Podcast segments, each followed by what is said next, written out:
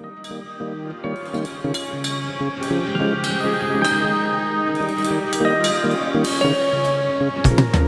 2016, I started driving two lane roads through small towns all over the United States, looking for vintage movie theaters.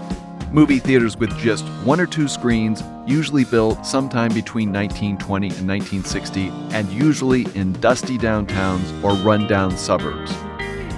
Eight years later, I've documented over 200 such movie theaters. Some thriving, some abandoned, most just hanging in there. I stop, I take a few pictures, and if I'm lucky, I hear a story from someone about what that theater means to them, what that theater means to their town. Join me as I visit eight vintage American movie theaters and share their stories.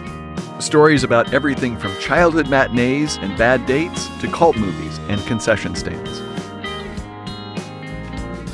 Common Ground Stories from America's Vintage Movie Theaters.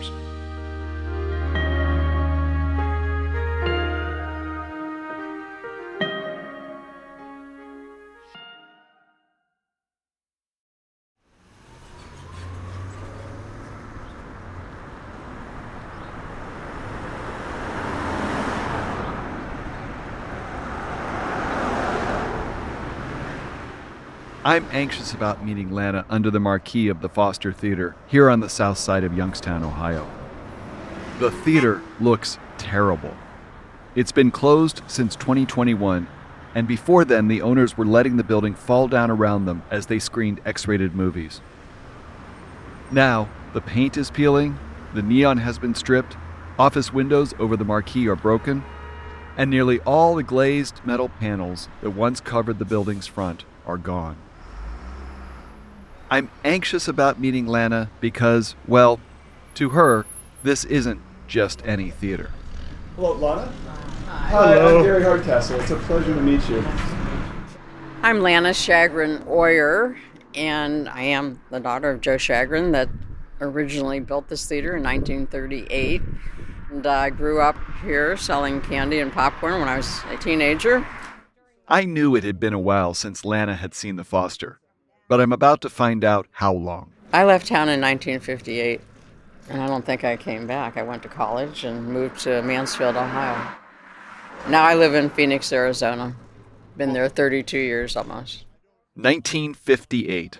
Lana has not been back in 65 years. By the way, and I don't think she'd mind me mentioning this, Lana looks sensational this morning in a striking turquoise pantsuit. Her hair and makeup are perfect. As I expected, she is a bit shocked by the Foster's condition. It's sad. It's only because the theater looks so bad. It was beautiful when I remember it. But she is game for a tour. She's brought her niece, Kim, and Len, her boyfriend. We're joined by Ian Beniston, who directs the nonprofit that now owns the Foster. Ian unlocks the doors, and in we go. The lobby is empty and dusty, but it's not in terrible shape. The original floor, complete with a gorgeous inlaid Art Moderne design, is dirty but intact. Lana's told me she's not sure what, if anything, she'll remember about the Foster. But as soon as we're inside, she points to the wall on our left. All right, so this is where the popcorn and candy. Right here. I sold popcorn and candy. And Kim remembers the popcorn came in these big round bags, and they heated the popcorn in this warmer. And then I scooped it out into the bags and sold the candy. Lana turns and points to a narrow door to a tiny booth from which the tickets were sold. You enter the booth from inside the lobby and then sell tickets to patrons outside under the marquee through a window. The box office, the gals were uh, sisters, Agnes and Sophie Neerhaus, and they were here for many, many years. I would stand in the box office with them, and I did take tickets periodically. So I used to stand and visit with them, and they're very lovely people. They ended up moving to Florida.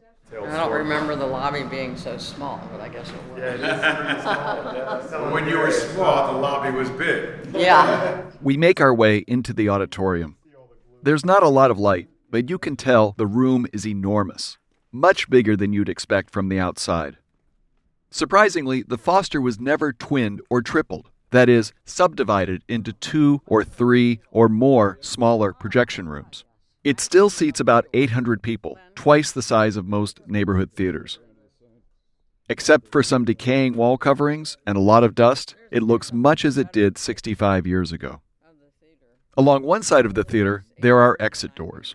I can only remember my dad walking up and down the side checking the exit door. That's all I remember. Lana's dad wasn't checking to make sure the doors were working.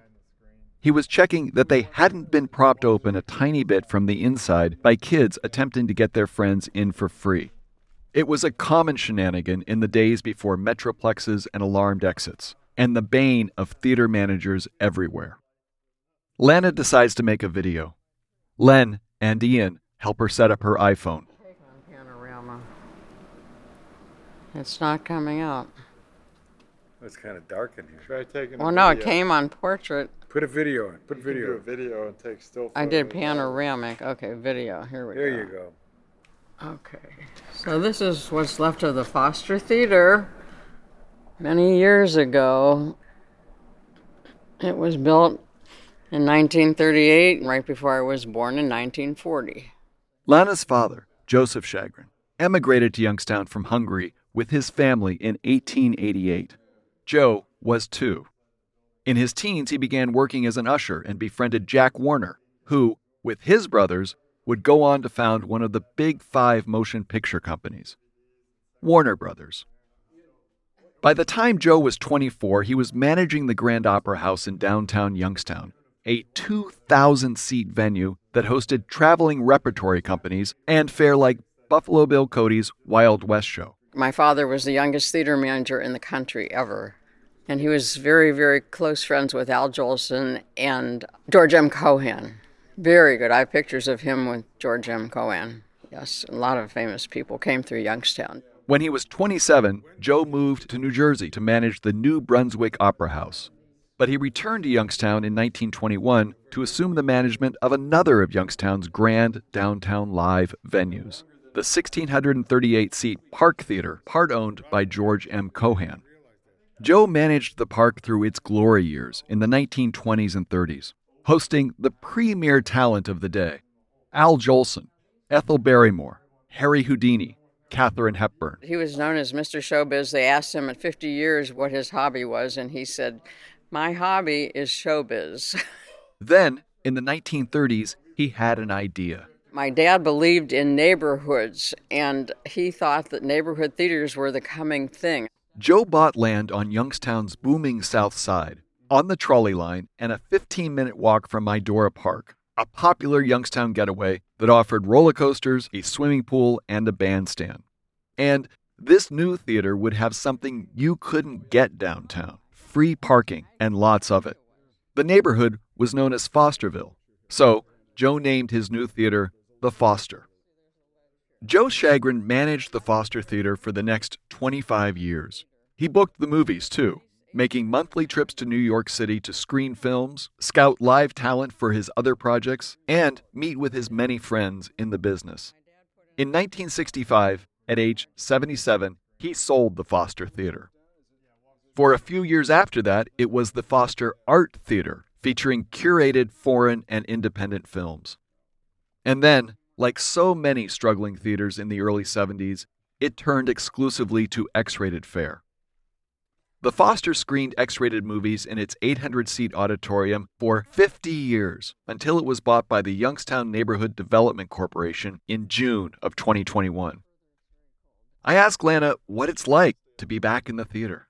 It's awesome just to be back here looking at it, you know, and it's, I'll tell you, it's 80 years. Oh my God. No, it's got to be 84 years old because I'm 83. It's 84 years old, Kim. Right. Right before I was born. It's still standing. The Foster is still standing.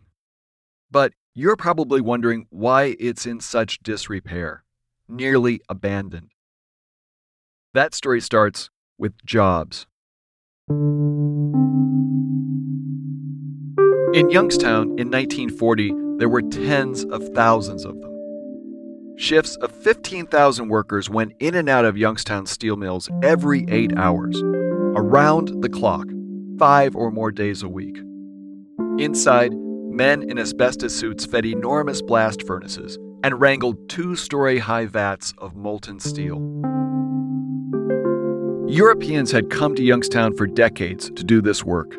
But as European immigration dwindled in the 1930s, black Americans, often from the South, took their place, seeking decent, stable incomes and perhaps a little less racism. They got hired and moved into burgeoning black neighborhoods all over the city, including the South Side. As for a little less racism, well, here's what happened. The city's white business leaders and elected officials systematically disinvested in neighborhoods where black workers lived via what we now call redlining. The term comes from the residential security maps created in the 1930s for 239 American cities by the Home Owners Loan Corporation, the HOLC. The maps show the investment risk for different neighborhoods, the extent to which a home in a given neighborhood was worthy of a mortgage.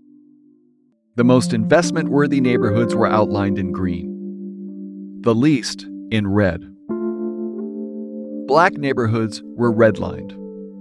But a neighborhood didn't have to be all black to be redlined.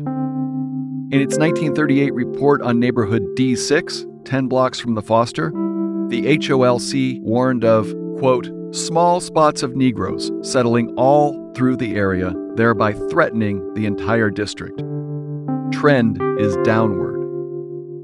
Property, if acquired, should be sold rather than held. Unquote. Blacks comprised 5% of the population of D6, according to the HOLC. Redlining was a self fulfilling prophecy. Denied investment, property values, homeownership, and quality of life in the increasingly black neighborhoods around the Foster declined, just as predicted. And it gets worse. Black steel workers weren't promoted as often, so they didn't experience the upward mobility of others who worked in the mills. They couldn't save enough money to buy a home in a better neighborhood. They were stuck. You'd think it couldn't get much worse. But on September 19, 1977, it got a lot worse. Youngstown's Sheet and Tube closed its Campbell Works, putting 5,000 people out of work in one day. Black Monday. In the next decade, Youngstown lost 40,000 manufacturing jobs. It was all especially tragic for black steelworkers, who, thanks to civil rights legislation, were finally starting to get better jobs in the mills. Now, there were no jobs at all. So, people left, if they could. In the 1980s and 90s, Youngstown lost 30% of its population, from 120,000 to 80,000. Today, in 2023, just under 60,000 people call the city home. Hundreds of homes on the south side were abandoned and later bulldozed, leaving neighborhoods that are to this day a patchwork of houses and grassy lots. Businesses disappeared. Idora Park closed in 1984. In later years, almost all of it burned or was demolished. So the Foster is nearly abandoned because its neighborhood was nearly abandoned. In fact, given all of this, it's a bit amazing it survived at all.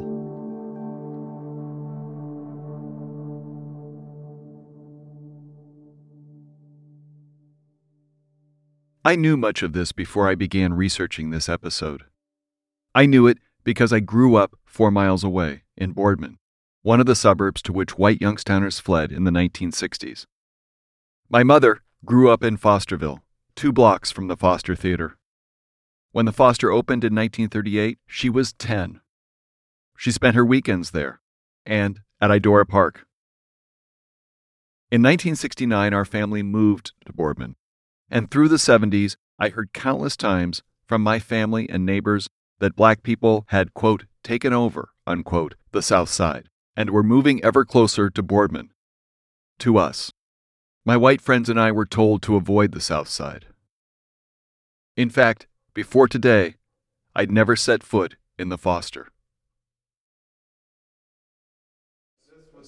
Right, right. I did not realize that. In the auditorium, Ian is about to tell us what the future holds for this theater. Ian grew up on Youngstown's north side. His dad was a steelworker. He left for a few years to get a master's degree in city and regional planning at Ohio State, and then he came back to take a job as deputy director of the newly formed Youngstown Neighborhood Development Corporation, a nonprofit with the mission of, quote, improving the quality of life in Youngstown by building and encouraging investment in neighborhoods of choice for all. He's been their executive director since 2014. The YNDC buys derelict homes and businesses like the Foster all over Youngstown. It restores the homes and helps local residents purchase them, and it renovates the businesses with an eye toward what the neighborhood needs now. On our short walk to the Foster, Ian points to a recent YNDC project, a small shopping plaza that had been abandoned for years. The YNDC bought the property, renovated it, and today it's bustling. There's a fresh market, an after school program, a soul food restaurant, and an urgent care. It turns out an 800 seat single screen movie theater isn't what this neighborhood needs right now. It needs safe, affordable housing. So that's what the Foster will become. Here's Ian. Yeah, you won't be able to recognize it as a theater once it's renovated. So this particular space, the floor will be leveled. Uh, there'll be four townhome style living units, apartments in here. So uh, they'll have pretty cool patios. There'll be second story windows too and vaulted ceilings coming in. So you have additional light coming in the space here. The Foster will be unrecognizable from the inside, but from the outside, it will be very recognizable. The YNDC's renovation will preserve the theater's shape and roofline, and the front of the theater, with its marquee and neon Foster sign, will be completely restored. The theater originally housed a florist and a candy shop. The renovation will recover those retail spaces. By 2025, the Foster will look much like it did the day it opened. The YNDC is doing all this because they value what this theater means to Fosterville. And they want the vitality that a fully lit marquee brings to a street. The day they bought the Foster, they replaced the triple X rated titles on the marquee with one word Revitalize. On our way out in the lobby, we spot the door to the ticket booth again. After a couple of tries, Ian gets it open.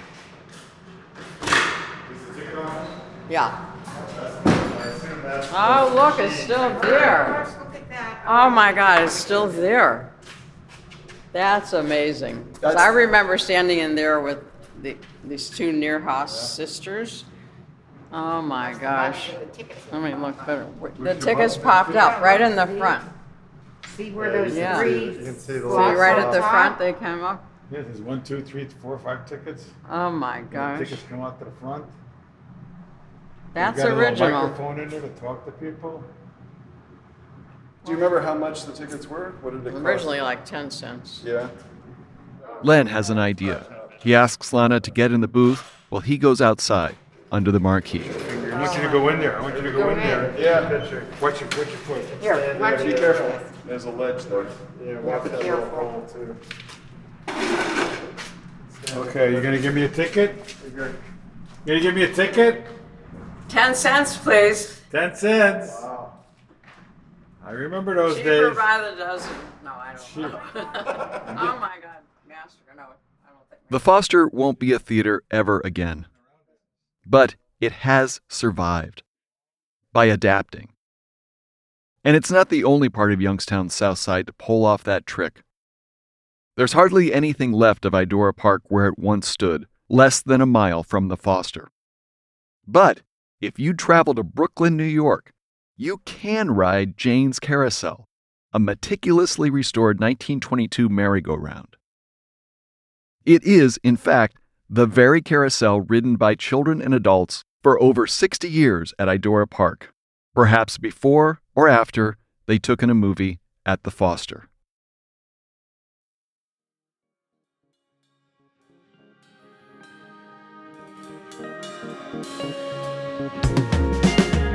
Common Ground Stories from America's Vintage Movie Theaters is produced by me, Gary Hardcastle, in New York City. Thanks to Shag Shagrin, Kim Shagrin Buckley, Len Dollins, and especially Lana Shagrin Oyer for sharing your memories with me. Thanks to Youngstown historian Sean Posey for valuable background information, and to Ian Beniston of the Youngstown Neighborhood Development Corporation for telling us about the Foster's future and for giving us a tour. Thanks also to Michael A. Beverly, whose master's thesis, African American Experience in Youngstown, 1940 to 1965, helped me enormously. If you want to learn more about redlining, I recommend Richard Rothstein's The Color of Law, a forgotten history of how our government segregated America, from Liveright Press. The Common Ground theme was written and performed by Billy Kelly. You can hear more of his work at billykellymusic.com. Additional music from Blue Dot Sessions. In the coming months, I'll be on the road visiting theaters for new episodes of Common Ground, coming to you in the spring and summer of 2024. Subscribe wherever you get your podcasts so that you do not miss them. Do you know of a theater with stories to tell? Tell me about it by emailing me at ghardcast at gmail.com. Your suggestion could end up on Common Ground Stories from America's Vintage Movie Theaters.